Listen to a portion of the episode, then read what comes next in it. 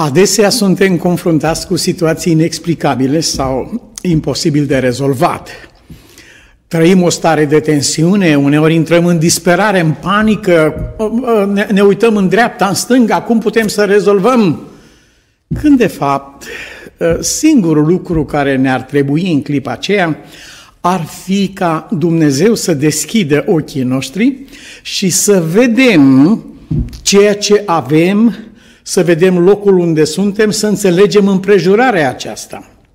Fiindcă reacția noastră de panică, de frământare, de alergare, de căutare, de disperare uneori, reacția noastră nu este legată de ceea ce se întâmplă, ci este legată de ceea ce reprezintă această situație pentru mintea și imaginația noastră.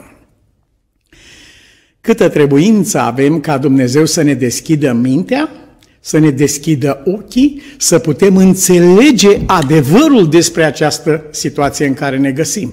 Noaptea, spun francezii, toate pisicile sunt gri, așa se văd noaptea. Un tufiș se vede ca fiind un animal, dar deodată ziua, lumina, transformă ceea ce părea o primejdie groaznică pentru noi în ceva obișnuit natural și uneori zâmbim la copilăria reacției noastre. Împreună o să explorăm astăzi o împrejurare în care ochii au fost deschiși în două împrejurări. Lucrul acesta va fi limpede expus nou prin alte scripturi, care arată însemnătatea deschiderii ochilor. Ce frumos au răspuns cei doi orbi de lângă Erihon. Ce voiți să fac pentru voi? Erau multe probleme. Erau săraci, erau flămânzi, erau dezbrăcați, erau marginalizați, erau, aveau, erau în fel și chip. Dar ei au înțeles că un singur lucru trebuiește, un singur lucru este atât de important în acel moment, este cel mai important, este cel mai urgent dintre toate și de aceea au strigat, cum spune în Matei 20, 30, cu versetul 33, Doamne, să ni se deschidă ochii. După aceea ne vom uita la sărăcia noastră, la suferința noastră, la situația noastră, dar înainte ca ochii să ne fie deschiși, nu putem decât să ne imaginăm situația în care ne găsim. Și ochii au fost deschiși. Rugăciunea aceasta însă nu trebuie rostită doar atunci când trecem printr-o primejdie sau când ne încearcă frica sau disperarea sau suferința de vreun fel sau frământarea sau ci ea trebuiește aplicată și lucrurilor sfinte și binecuvântate, situațiilor de izbândă, de realizare, de reușită în viață. Deschidem ochii, Doamne, să văd ce este cel mai important dintre toate lucrurile uh, asupra cărora trebuie să-mi las sufletul astăzi să se concentreze. Și când ne apropiem de Sfânta Scriptură, rugăciunea aceasta este primordială. În uh, Psalmul 119, uh, versetul 18. Deschidem ochii ca să văd lucrurile minunate ale legii tale. Uh, avem legea lui Dumnezeu, dar dacă nu ne deschide Dumnezeu ochii să privim în legea lui Dumnezeu, vom înțelege puțin. Când uh, au mers spre Emaus, prima grijă a Mântuitorului a fost să predea acestor doi studenți ai Bibliei, oameni de credință care uh, își dedicaseră viața cele mai înalte lumini pe care au avut-o asocierea și umblarea lor cu Isus, ucenicia, cu cel mai mare dintre toți cei care au învățat vreodată cu Domnul însuși. Dar mintea lor, ca și mintea mea, ca și mintea noastră a tuturor, strigă la Dumnezeu după ajutor și Biblia spune Dumnezeu, Domnul însuși le-a deschis mintea ca să înțeleagă Scripturile. De aceea s-a rugat David, deschidem ochii, Doamne, că dacă nu-mi deschizi tu ochii, o să țin Biblia în mână o viață întreagă, o să citesc o viață întreagă și niciodată nu o să văd nimic, pentru că nu am ochii deschiși. Eu am crezut că sunt deschiși. Nu. E mare diferență între a vedea și a avea ochii deschiși de Dumnezeu. Este mare diferență. Deschidem ochii, Doamne, ca să văd lucrurile minunate ale legii tale. Aceasta este și rugăciunea noastră în uh, explorarea uh, pasajului din 2 Împărați, capitolul 6. David scria în versetul 148 din același psalm, o iau înaintea străjilor de noapte și deschid ochii ca să mă gândesc adânc. Deschizi ochii ca să te gândești? Da. Am crezut de că tu deschizi ochii ca să vezi. Deschid ochii ca să mă gândesc. Deschidem ochii, Doamne, când gândesc. Altfel, gânduri negre mă frământă. Altfel, gânduri firești, pământești, drăcești, imorale, gândurile. Deschidem tu ochii ca să văd lucrurile lui Dumnezeu în lumina lui Dumnezeu, așa cum sunt ele. O iau înaintea străjilor de noapte și deschid ochii ca să mă gândesc adânc la cuvântul tău. Mergem împreună în a doua carte a împăraților și aici o să vedem noi două ipostaze în care ochii au fost deschiși. Și tema noastră de astăzi se numește două doze de colir. Colirul, știți, era acel, acel medicament pentru ochi legat de la Odiseea, la care o să revenim în partea finală a cuvântului pe care îl ascultăm, dar să mergem în a doua împărați, capitolul 6. Slujitorul omului lui Dumnezeu s-a sculat dis de dimineață și a ieșit și iată că o oaste înconjura cetatea cu cai și cară. A avut o noapte scurtă și agitată pentru că a dormit cu teamă, cu frică. S-a trezit foarte devreme slujitorul omului lui Dumnezeu. Frica nu te lasă să dormi, nu te lasă să ațipești. Imaginația creează situații grozave, primejdii care poate nu există sau există doar în mintea noastră, dar care depășesc cu mult strigătul după odihnă. Corpul vrea să se odihnească, dar mintea îl biciuiește pentru că se frământă cu cuvintele pe care le-a auzit, cu lucrurile care s-ar putea întâmpla, ai auzit ce s-a spus în dreapta, ai auzit în stânga, peste tot primești de vești rele, amenințări de tot felul.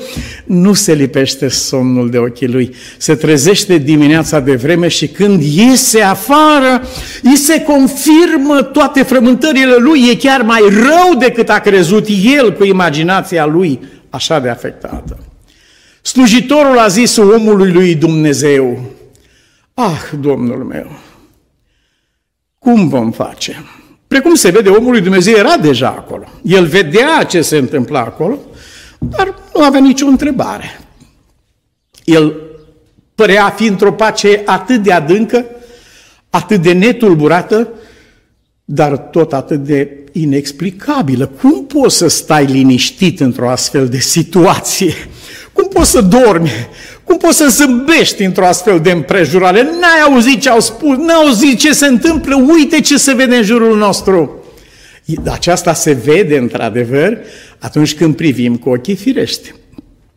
Dar când privim cu ochii duhovnicești, lucrul acesta face din noi o ființă cu totul diferită. Starea sufletească se schimbă, ritmul inimii se schimbă. Când, când Dumnezeu deschide ochii, omul lui Dumnezeu se întoarce către el la această întrebare și eh, Elisei răspunde, eh, nu te teme, nu te teme. Cuvântul teamă, cuvântul frică, să nu vorbim de cuvântul groază sau teroare sau disperare. Acest fel de lucruri au o justificare atunci când ne găsim într-un mediu natural și firesc, dar când suntem în prezența Domnului, a exercita astfel de stări sufletești indică spre faptul că noi nu numai că desconsiderăm pe Domnul, dar ignorăm prezența Lui. Ne e frică așa ca și cum nu ar fi acolo și E adevărat, furtuna e groaznică și natural vorbind, duce la rău, duce la moarte. Așa se vede. Ori încotro te uiți, lucrurile indică în direcția aceasta. Dar Mântuitorul are o întrebare extrem de tulburătoare pentru ucenicii lui. De ce sunteți așa fricoși? De ce?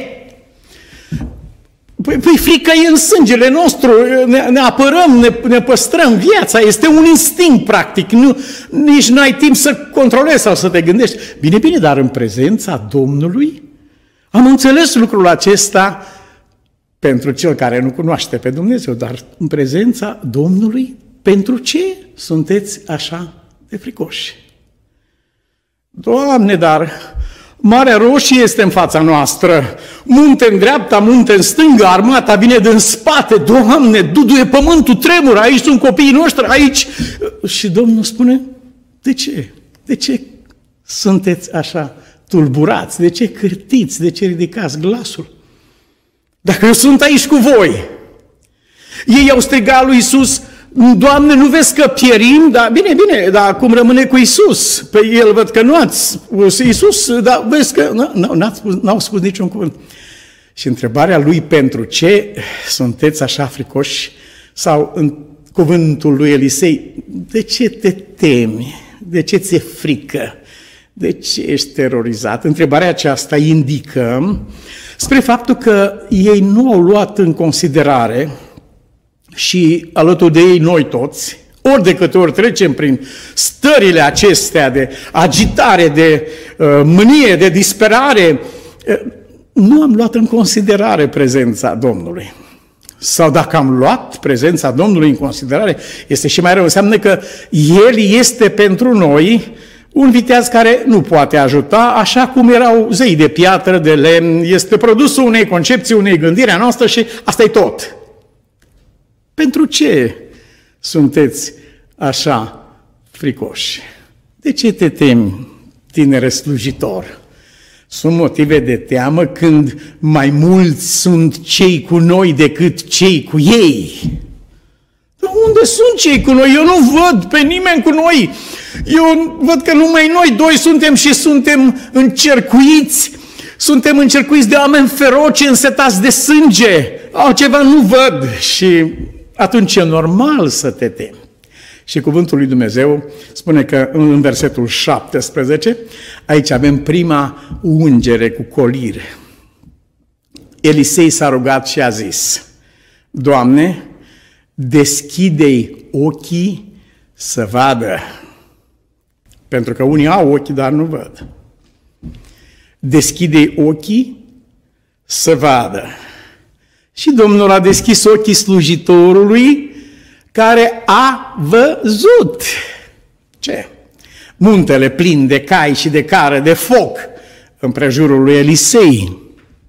Ceilalți aveau cai uh, cu ovăz în ei și aveau care cu roți de fier sau de lemn sau da.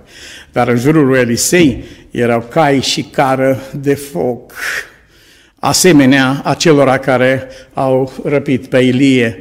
Elisei revede armata lui Dumnezeu, care este un simbol al purtării lui de grijă. Îngerul Domnului tăbărăște în jurul celor iubiți de el și scapă din primejdie. Atunci, de ce să devină primejdia, nenorocirea, moartea, suferința, lipsa? De ce au devenit acestea centru atenției noastre?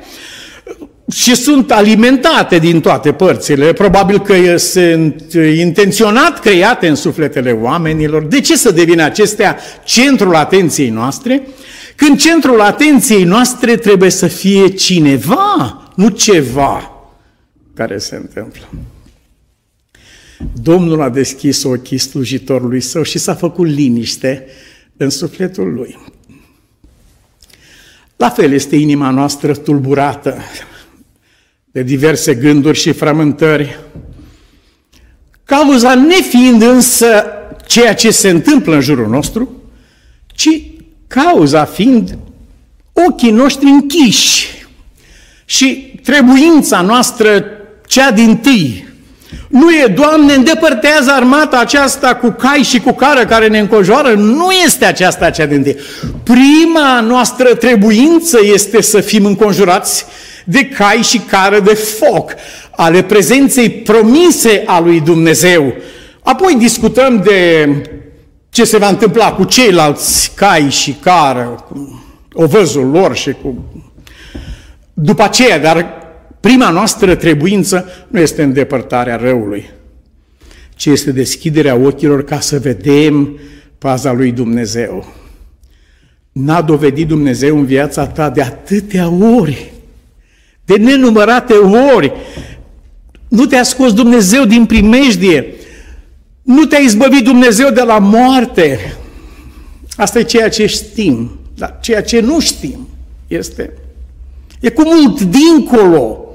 Dacă am putea să vedem și să știm ce nu știm și să vedem ce n-am văzut și nu vedem, fără îndoială că am gândit cu totul și cu totul la fel, dar aceasta depinde de răspunsul pe care îl dăm la întrebarea lui Isus, ce voiești să-ți fac? Dacă ar fi fost întrebat Gehazi lucrul ăsta, primul lucru ar fi spus, Doamne, îndepărtează de asta de la noi, îndepărtează-i pe oamenii ăștia, dă-le de lucru, trimite-i în altă direcție. Domnul ar fi spus, nu este prima ta trebuință aceasta. Prima ta trebuință este să-ți fie deschis ochii ca să vezi pe Dumnezeu și să vezi ce face Dumnezeu pentru tine și să vezi cum cuvântul lui Dumnezeu este viu și lucrător și se împlinește chiar în clipa aceasta, în timp ce uh, oamenii aceștia desfășoară cai și cară acolo. Aceasta a fost cea din tâi deschidere a ochilor. Avem trebuință, atât uh, confruntați cu lucrurile rele, cât și în perspectiva celor bune și frumoase.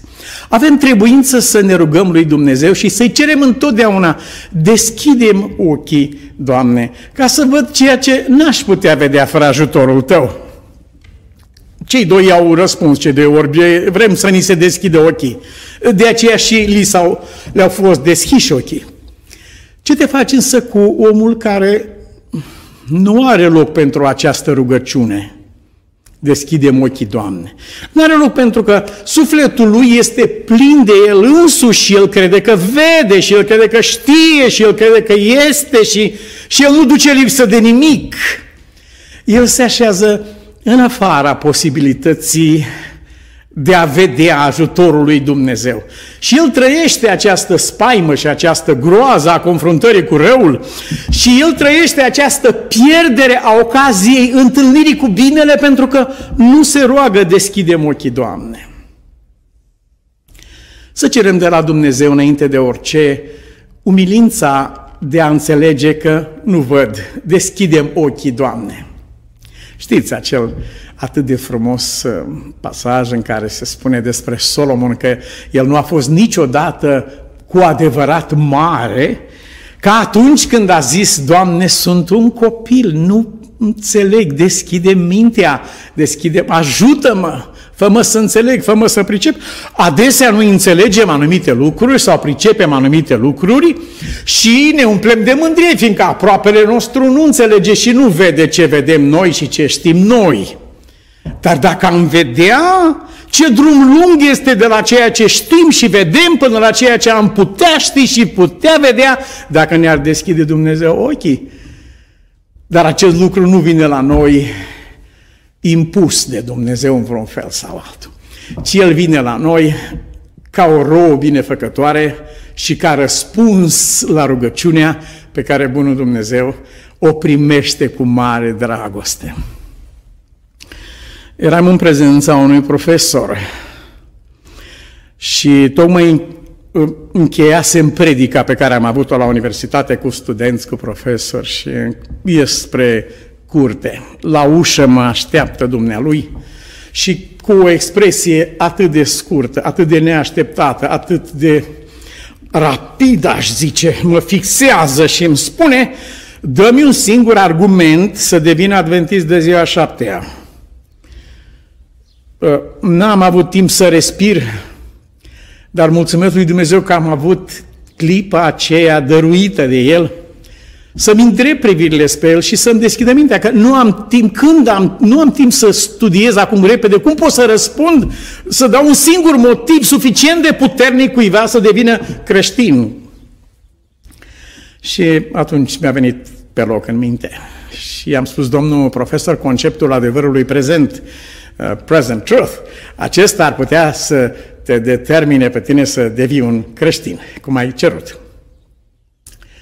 S-a întors pe mine și a spus, what's that? Ce, ce aceea present truth, adevăr prezent? Și am explicat faptul că adevărul prezent nu înseamnă un set de reguli turnate în beton, ci înseamnă o progresie a adevărului. Și I told, i-am spus, uh, Adventism is not a monument, is a movement. Atât a fost de um, plăcut impresionat, că mi-a spus niciodată nu mi-aș fi imaginat că voi aveți un astfel de concept al adevărului prezent. Era adevărat ce vedea Elisei, dar nu era adevărul prezent. Ce vedea el cai și cară era un adevăr, dar nu era tot adevărul. Era un adevăr, dar nu era adevărul adevărat, adevărul cel mare, pentru că în momentul când a văzut uh, cai și cară de foc, în clipa aceea uh, cai ceilalți și căruțele acelea și care au devenit nimic pentru el. Totul s-a întâmplat însă pentru faptul că Dumnezeu i-a deschis ochii. Poate ne întrebăm, de ce nu deschide Dumnezeu ochii atâtor oameni care sunt în această situație?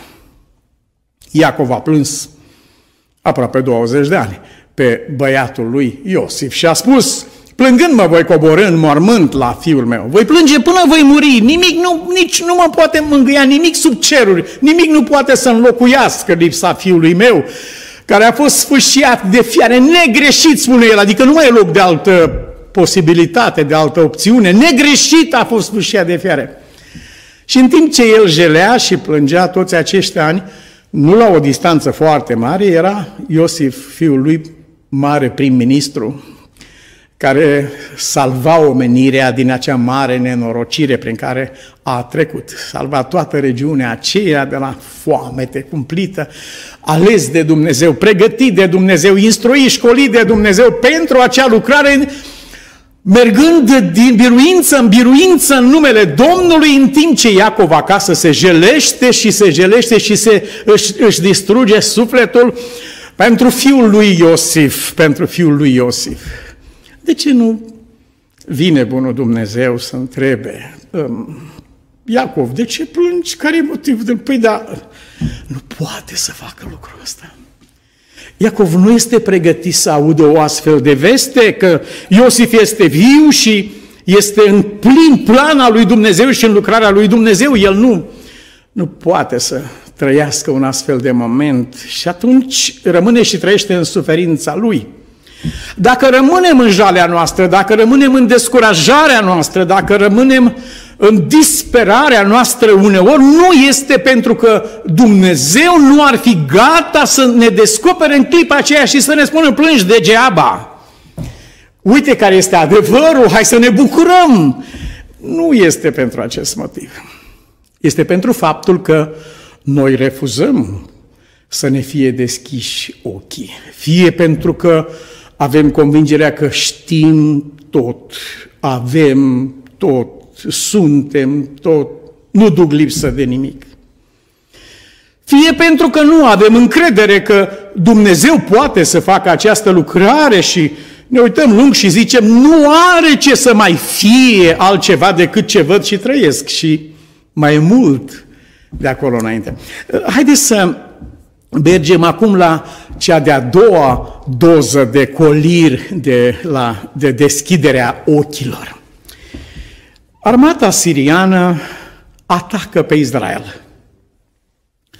Și, așa cum ați văzut, omul lui Dumnezeu care are ochii deschiși, vede și aude ce vorbește împăratul în camera lui intimă, și păzește pe Israel, nu mergeți pe drumul acesta, ei sunt acolo.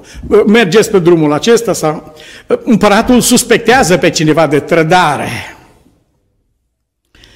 Unul dintre consilieri spune nu, spune, nu e vorba de niciun fel de trădare, este vorba de un om care are un dar paranormal și tot ce vorbești și gândești în, în camera ta intimă, în, unde tu dormi, e, omul ăsta știe deja. Și din cauza lui, totul vine de aici. Uitați-vă cât de nebun, nebunul zice în inima lui nu este Dumnezeu. Aș putea folosi și al doilea cuvânt. cât de subțire pregătit poate fi un om. Când aude așa ceva, crede. Așa este, asta e singura explicație. Atunci spune el, aflați imediat unde este, mobilizăm armata și mergem să-l arestăm pe omul ăsta. Pe bine, bine, nu înțelegi, n-am vorbit noi acum, că el, el aude ce vorbește acum. Cum poți, să, cum poți să-l prinzi sau să-l găsești pe omul care știe ce gândești, știe, aude ce vorbești? Îi deschide cineva urechile să audă, îi deschide cineva ochii să vadă. Nu vede nimic. Ce orbire! Ce ciudată orbire! Soția lui Roboam vine să întrebe pentru copilul ei dacă va trăi sau nu. Care mamă nu ar vrea să știe lucrul ăsta și nu se frământă iar de sufletul în ea e copilul ei care... Și merge la prorocul Abia, care avea cornea opacă, nu vedea nimic, dar avea ochii deschiși de Dumnezeu și vedea și auzea tot și se deghizează la sfatul soțului ei care are o părere atât de proastă și de joasă cu privire la Dumnezeu, încât crede că poate fi dus cu aparența, dacă se schimbă cineva hainele, Dumnezeu nu-l mai cunoaște. Un astfel de crez cu privire la Dumnezeu produce o astfel de viață ca aceea lui Roboam. Mă adresez unei audiențe informată în domeniul acesta. Și femeia aceasta își schimbă hainele și merge să întrebe pe prorocul Abia ca și când ar fi un cetățean, o mamă oarecare din Israel, frământată cu uh, boala și suferința și perspectiva morții copilului ei. Abia spune slujitorul, vedeți că vine. A venit și când s-a apropiat și a încercat să întrebe și să se prezinte, să se dea drept altcineva, prorocul îi spune, intră soția lui Roboam, tu nu ești oricine, știu cine ești, știu unde locuiești, știu tot, știu cine ești. Mi-a deschis Dumnezeu ochii și am văzut, mi-a deschis urechile, mi-a deschis mintea și am prins lucrul ăsta și știu cine ești. Intră soția lui Roboam. Și când a intrat ea acolo, prorocul Abia i-a predat adevărul. Și a fost un adevăr pe care l-am transmis mai departe în diverse împrejurări, dar mai ales în împrejurări în care cineva iubit din familie a plecat dintre noi. Răspunsul e abia. Când te vei întoarce în cetate, copilul va muri pentru că este singurul în care s-a găsit ceva bun. De aceea va muri, nu pentru că s-a găsit ceva rău în el, ci pentru că s-a găsit ceva bun și Dumnezeu îl pune deoparte. Asta e tot. În același fel, împăratul Samariei trimite pe unul să prindă pe omul care știe și aude și vorbește. Aici duce nebunia omului. Când uh, au ajuns acolo și au înconjurat cetatea, Elisei s-a rugat la Dumnezeu să fie protejat de ochii acestor însetați de sânge și a fost protejat. Ei nu numai că nu l-au cunoscut, dar au căpătat o așa încredere în el încât uh, au ascultat comenzile lui. Veniți pe aici, spune el. Și îi conduce în mijlocul cetății pe care o atacaseră ei, cu alte cuvinte, îi conduce direct în cursă sau în capcana aceasta, în, în încercuirea aceasta și acolo înalță Elisei cea de-a doua rugăciune, cea de-a doua, aplică cea de-a doua doză de coliri, Dumnezeu aplică cea de-a doua doză de coliri la rugăciunea lui, care spune, Doamne, acum te rog, deschide ochii oamenilor acestora, versetul 20, deschide ochii oamenilor acestora să vadă Domnul le-a deschis ochii, nu Elisei. Domnul le-a deschis ochii și au văzut că erau în mijlocul Samariei. Aceasta este cea de-a doua ungere cu colir. Cea din tâi este, deci, în care Dumnezeu deschide ochii și ne ajută să vedem binele, și cea de-a doua este când El ne deschide ochii și ne ajută să vedem răul pe care am vrea să-l comitem. Deschide, deschide ochii acestor oameni să înțeleagă, să vadă, să creadă, să ia contact cu realitatea asupra ceea ce ei fac. Și deodată s-au pomenit acolo înconjurați și au fost confruntați pe loc, nu cu un măcel, cum propunea un frate, ci au fost confruntați cu un prânz mare, cu mâncare bună. Probabil cineva a cântat frumos la acel prânz, cu o bunătate și o amabilitate, cum numai Domnul Isus Hristos ne-a arătat pe pământul acesta. După care Biblia spune că oamenii aceștia au plecat și nu s-au mai întors niciodată. Sunt deci două instanțe în care Dumnezeu unge ochii noștri cu colirul acesta al Duhului Sfânt. Unul este ca să vedem binele pe care Dumnezeu îl are în cuvântul Lui și în viața noastră, pretutindem și în lumea în care ne mișcăm. Și al doilea este să vedem răul în care riscăm să înaintăm și de unde e posibil să nu ne întoarcem. Deschide ochii acestor oameni ca să înțeleagă răul pe care sunt gata să-l facă. În încheiere, e vorba despre noi.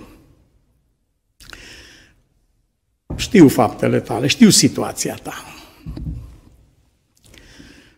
Tu nu ești nici rece, nici înclocot. Ești un fel de neconvins. Ați auzit că cea mai mare biserică acum care înaintează cu pași mari de tot este biserica celor care nu aparțin. Ei au scris pe recensământ, în dreptul numerului lor, când au fost întrebați dacă aparțineți vreunei credințe, au spus no, nu aparțin niciunui fel de credințe. Aceasta este în zilele noastre biserica cu cel mai mare număr de aderenți, cu cea mai mare creștere posibilă, zilnic mase uriașe de oameni. Trec în rândul acestor oameni. Nu, nu aparțin nicăieri. Nu ești nici rece, nici în clocot. Da, nu te asociezi nici cu prigonitorii, nu te asociezi nici cu suporterii. Ești pe nicăieri. Aceasta e generația noastră.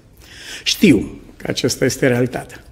Pentru că ești în acest fel, te pomenești în afară. Noi venim aici la adunare, dar întrebarea este, inima este cu noi? Cântăm lui Dumnezeu cântări frumoase, dar spune Mântuitorul, dorodul acesta mă laudă. Cu... Dar inima? Dumnezeu vrea să știe noi suntem aceia care ar trebui să fim în primul și în primul rând îngrijorați și să ne întrebăm, bine, bine, dar unde este inima?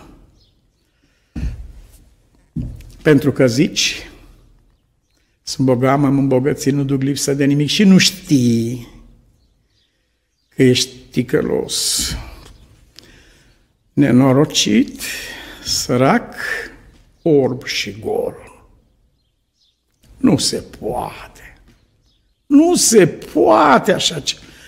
Păi, între ceea ce cred eu despre mine, ce gândesc eu despre mine și ceea ce spui tu despre mine, este un drum, este o prăpastie de netrecut. Care o fi adevărul? Ce cred eu despre mine, ce ne spunem noi unii altora, voi vă înălțați unii pe alții, a spus Mântuitorul, ce ne spunem noi unii altora, sau ce spune Dumnezeu despre noi, te sfătuiesc să cumperi de la mine. Tu dorești lucruri bune, dar nu le ai de la mine. Le ai din firea ta. Acestea au aparența binelui, dar nu au nicio valoare. Te sfătuiesc să cumperi de la mine. Aurul credinței, care vine din iubire și este curățit prin focul încercării și al Duhului Sfânt. Te sfătuiesc să cumperi de la mine haine albe, nu să tot freci hainele tale și să intri în odaia de nuntă cu ceea ce ți s-a părut ție că nu e diferit cu nimic de ceilalți și nu, și nu există vreun ochi care să vadă diferența și că ești atât de curat și de alb și de îmbrăcat de nuntă încât uh, vei putea să participi fără niciun fel de probleme, refuzând haina care ți-a fost oferită. Uh, cumpără de la mine haine albe, adică neprihănirea Domnului nostru Isus Hristos, ca să te îmbraci cu ele ca să-ți acoperi starea ta Și încheie spunând, cumpără de la mine doctorie pentru ochi ca să-ți ungi ochii și să vezi că ceea ce ți-am spus este adevărat. Vei înțelege lucrul acesta. Mi-au cerut să spun pe prima pagina a tezei, eh, când am scris eh, cui dedic această teză și am spus dedic celui prea înalt teza și dedic fiicei mele eh, Cristina pentru faimoasa ei întrebare, cum știi că e adevărat lucrul acesta? Și trebuia să-i spun cum știu că e adevărat. Tot ce ți-am spus până acum, spune Mântuitorul, cu privire la starea ta și cu privire la ceea ce dorește Dumnezeu să facă pentru tine, toate acestea nu au niciun fel de valoare dacă nu sunt deschiși ochii. Bine, bine, au protestat unii, dar noi vedem, noi nu, acum, nu, cum adică era să zic, păi da, ne faci pe noi orbi, adică nu... Și Isus a spus, dacă ați fi orbi, nu ar fi niciun fel de vină în dreptul vostru, pentru că sunteți orbi. Dumnezeu înțelege și vede bine lucrul ăsta, dar voi spuneți, vedem? Nu avem nevoie să ne deschide Dumnezeu ochii, nu avem nevoie de Duhul lui Dumnezeu ca să înțelegem legea lui Dumnezeu. Nu avem trebuință de așa ceva. Păcatul vostru rămâne. Nu puteți fi ajutați în situația în care spuneți, nu, noi nu suntem, noi nu avem trebuință de așa ceva. Noi suntem sămânța lui Abraham și n-am fost niciodată robii nimănui. Nu? Dar cu privire la păcat, oh, cu privire la păcat. Oricine trăiește în păcat este rob al păcatului. Pe acest lucru nu l-ai văzut. Te-ai uitat la roman, la sirien, la vecin și nu te-ai dat prins niciodată, nu te-ai dat niciodată, dar n-ai știut că de fapt ești prins deja, ești captiv deja, rob al păcatului. Având în vedere acest lucru, te rog să cumperi de la mine, spune Domnul, doctorie pentru ochi, ca să-ți ungi ochii și să vezi. Nu, nu te supăra și nu te considera pedepsit, mustrat sau... Nu, eu, uh, eu mustru și pedepsesc pe cei pe care îi iubesc. Bucură-te că s-a întâmplat așa. Cineva m-a oprit la ușa bisericii și mi-a zis foarte mâniat că uh, a înțeles din predica mea că eu aș fi vorbit de, pers- de persoana aceasta. Și am spus, dacă este așa, nu este așa. Zic că am, am o altă persoană despre care vorbesc în predicile mele, dar dacă, dacă este așa, fii fericită. Bucură-te! Dumnezeu are ochii deschiși asupra ta, te mustru și te pedepsesc pentru că te iubesc, scrie în Scriptură. Uite răspunsul, eu stau la ușă și bat. Și dacă cineva aude, atunci eu deschid. Și deschide, atunci eu intru și voi cina cu el și el cu mine. Celui ce va birui mândria aceasta a ochilor deschiși, noi vedem tot, avem tot, știm tot. Celui ce va birui să deschidă ușa pe care a încuiat-o, pentru că nu duce lipsă de nimic, nu are nevoie să se dezvolte, să crească, să înainteze, în nicio privință a ajuns la supremație, nu e nimic de, uh, Cine va birui acest lucru, spune Mântuitorul, cel, celui ce va birui îi voi da omului aceluia să șadă cu mine pe scaunul de domnie. După cum și eu am biruit și am șezut cu tatăl meu pe scaunul meu de domnie. Aș dori în încheiere să dau glas mandatului Evangheliei care ne-a fost încredințată. Fapte 26, versetul 17 mai întâi. Te-am ales din mijlocul norodului acestuia și din mijlocul neamurilor. Nu uita de unde ai fost ales, chemat. Te-am ales din mijlocul acestor oameni la care te trimit. Nu te-am ales să te izolezi, să te închid într-o cutie, nu, nu te-am, te-am ales să te trimit. Te-am chemat să te trimit. Numărul 1, ca să le deschizi ochii, acesta e versetul 18 din capitolul 26 fapte. Ca să le deschizi ochii, să se întoarcă de la întuneric la lumină și de sub puterea satanei la Dumnezeu și să primească prin credința în mine iertarea de păcate și moștenirea împreună cu cei sfinți. Tot ce scrie în versetul acesta sunt roadele și urmările unei singure acțiuni. Te-am trimis în lume cu un singur obiectiv, să deschizi ochii oamenilor. Da, un orb nu poate să deschidă ochii altui orb, nici nu poate să conducă pe un altor. Trebuie ca tu însuți să treci prin această transformare. Și dacă dorești din suflet și vrei să împlinești lucrarea lui Dumnezeu cu adevărat, și știu că așa este, atunci vino tu însuși și spune, deschidem ochii, Doamne, ca să pot și eu la rândul meu să deschid ochii altora. Și urmările sunt copleșitoare. Cel care își va, va înălța rugăciunea aceasta, deschidem ochii, Doamne, și ajută-mă să văd dincolo de unde sunt, dincolo de unde înțeleg și uh, acel om se va întoarce de la întuneric la lumină, se va întoarce de sub puterea satanei la Dumnezeu, va primi prin credința în Domnul Hristos iertarea de păcate și moștenirea împreună cu cei sfinți.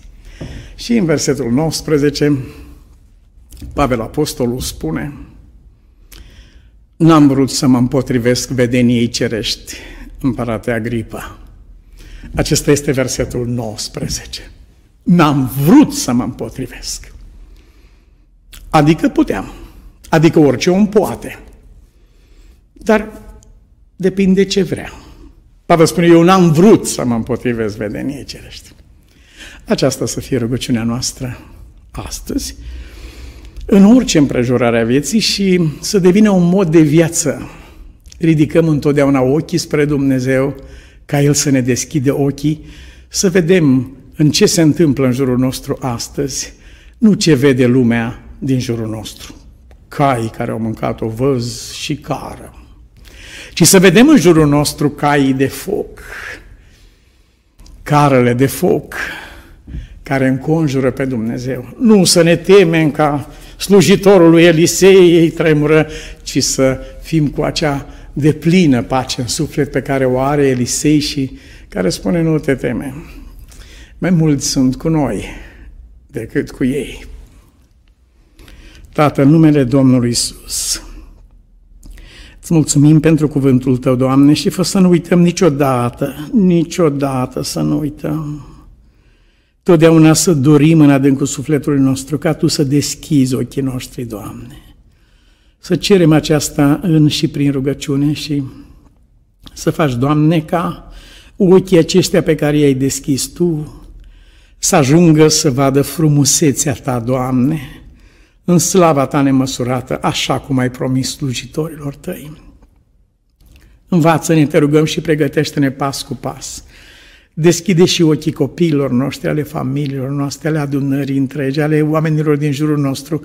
Deschide Tu, Doamne, ochii celor care sunt astăzi în întuneric, ca să vină la lumina Ta minunată. În numele Domnului Isus, amin.